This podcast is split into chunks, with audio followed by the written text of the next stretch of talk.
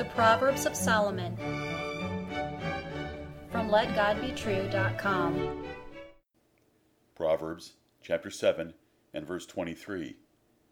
Till a dart strike through his liver, as a bird hasteth to the snare, and knoweth not that it is for his life.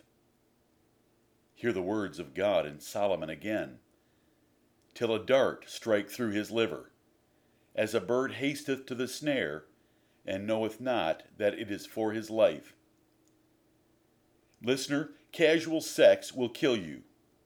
How many warnings by God and King Solomon will you ignore? Adultery, fornication, sodomy, whoremongering, and casual sex are deadly sins.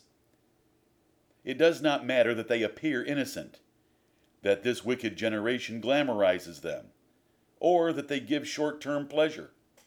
They are capital offenses that bring death.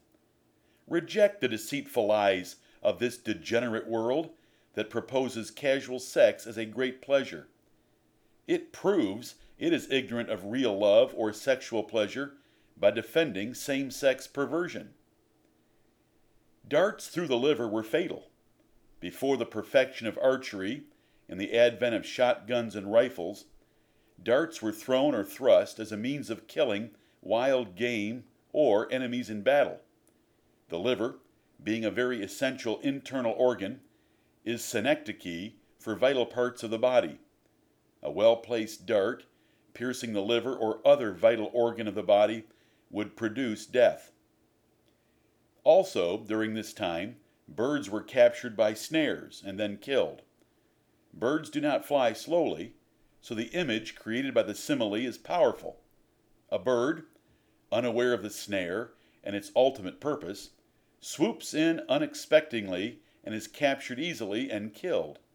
It had no idea that death was hidden in the enticing bait. It had no idea that its freedom and life were going to be stolen by such an innocent looking situation. King Solomon, a wise and inspired father, feared for his son. He knew whorish women could steal his soul, destroy his reputation, ruin his reign, reduce his finances, and corrupt his family tree. He warned him repeatedly of the danger of adulteresses, which he called strange women. Will you pay attention to the inspired advice of the wisest king to his own son? Solomon exhorted his son to be faithful to his wife and enjoy her body and the children she could bear him.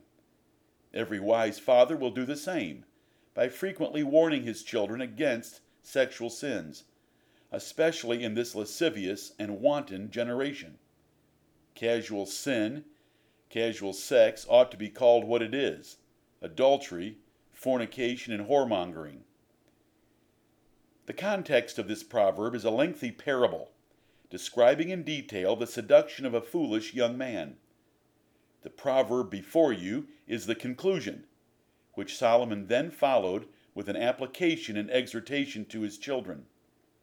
The young man, bewitched by the appearance, flattery, and assurances of the seductress, went after her as ignorantly and willingly as an ox to the slaughter or a fool to prison. The lesson is simple, but crucial. Casual sex, no matter how appealing, is fatal. The visual beauty, the flattering words, and the rush of lustful excitement are lies. The stupid ox is about to be slaughtered. The stupid bird is about to be killed. If you even think about fornication or adultery, you are as stupid as both of them. Death is certain. You cannot see clearly because you have allowed your lust to blind your eyes. Adultery corrupts the soul, it condemns the conscience. Adultery ruins the reputation, it destroys confidence. Adultery steals your assets, it enslaves the heart. Adultery destroys marriages and violates families. Why would you even consider it? Adultery is nearly impossible to end. It can bring revengeful murder. Adultery can bring STDs. It reduces sexual function. Adultery can bring capital punishment. It brings God's judgment. And then adultery takes you down to an eternity in the lake of fire. How much of this grave danger did the young man see? None of it. He saw her physical beauty that fired his desires through the lust of his eyes. He felt her arms and kisses that fired his desires through the lust of the flesh. And he was mesmerized by her words that stroked his pride of life. He should have stayed away from her and never looked twice in her direction. Listener, you have three enemies that hate you and will tell you that fornication is not dangerous. First, your depraved heart, controlled by your lusts, will tell you that warnings against casual sex are the rants of old fogies that know nothing about sex. You need to learn about your heart, listener. It is desperately wicked and deceitful above all things, according to Jeremiah 17 and verse 9. The second enemy, the world, by the direction of the devil, will glamorize, promote, and make casual sex available to you by every means they can invent. And third, Satan and his angels will whisper suggestive thoughts to your mind in favor of it. If you are ignorant or slothful about these enemies, they will take you down just as they did Samson and David. What is the cure? Write this proverb and its warning of certain death on your heart. Stay away from any and all temptations toward sexual sins, whether by pornography in a magazine, a romance novel, the television, or the internet. Reject co ed gyms, beaches, bars, office parties, chat rooms, or any place or activity where immoral or unclothed persons congregate. And avoid even those virtuous persons among friends, family, associates, or church members that are a temptation to your soul. What is the cure?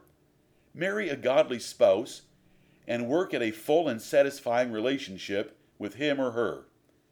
Neither spouse in Solomon's song was thinking about adultery.